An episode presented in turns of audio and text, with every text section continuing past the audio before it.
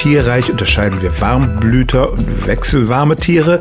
Warmblüter, dazu gehören alle Säugetiere und Vögel, haben einen inneren Thermostat, der dafür sorgt, dass die Körpertemperatur immer etwa auf dem gleichen Level bleibt. Kaltblütige oder wechselwarme Tiere dagegen sind von der Außentemperatur abhängig.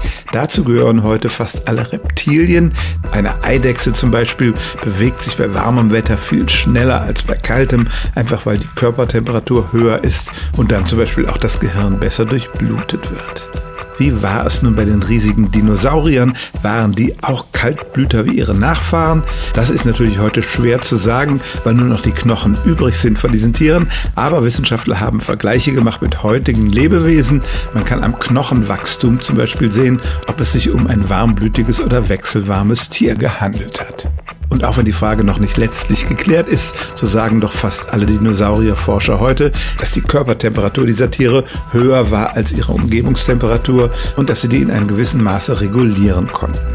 Vielleicht nicht in einem so engen Fenster wie wir, wir können nur in einem sehr schmalen Temperaturfenster überleben, aber auf jeden Fall waren sie wohl nicht total wechselwarm und von ihrer Umgebung abhängig.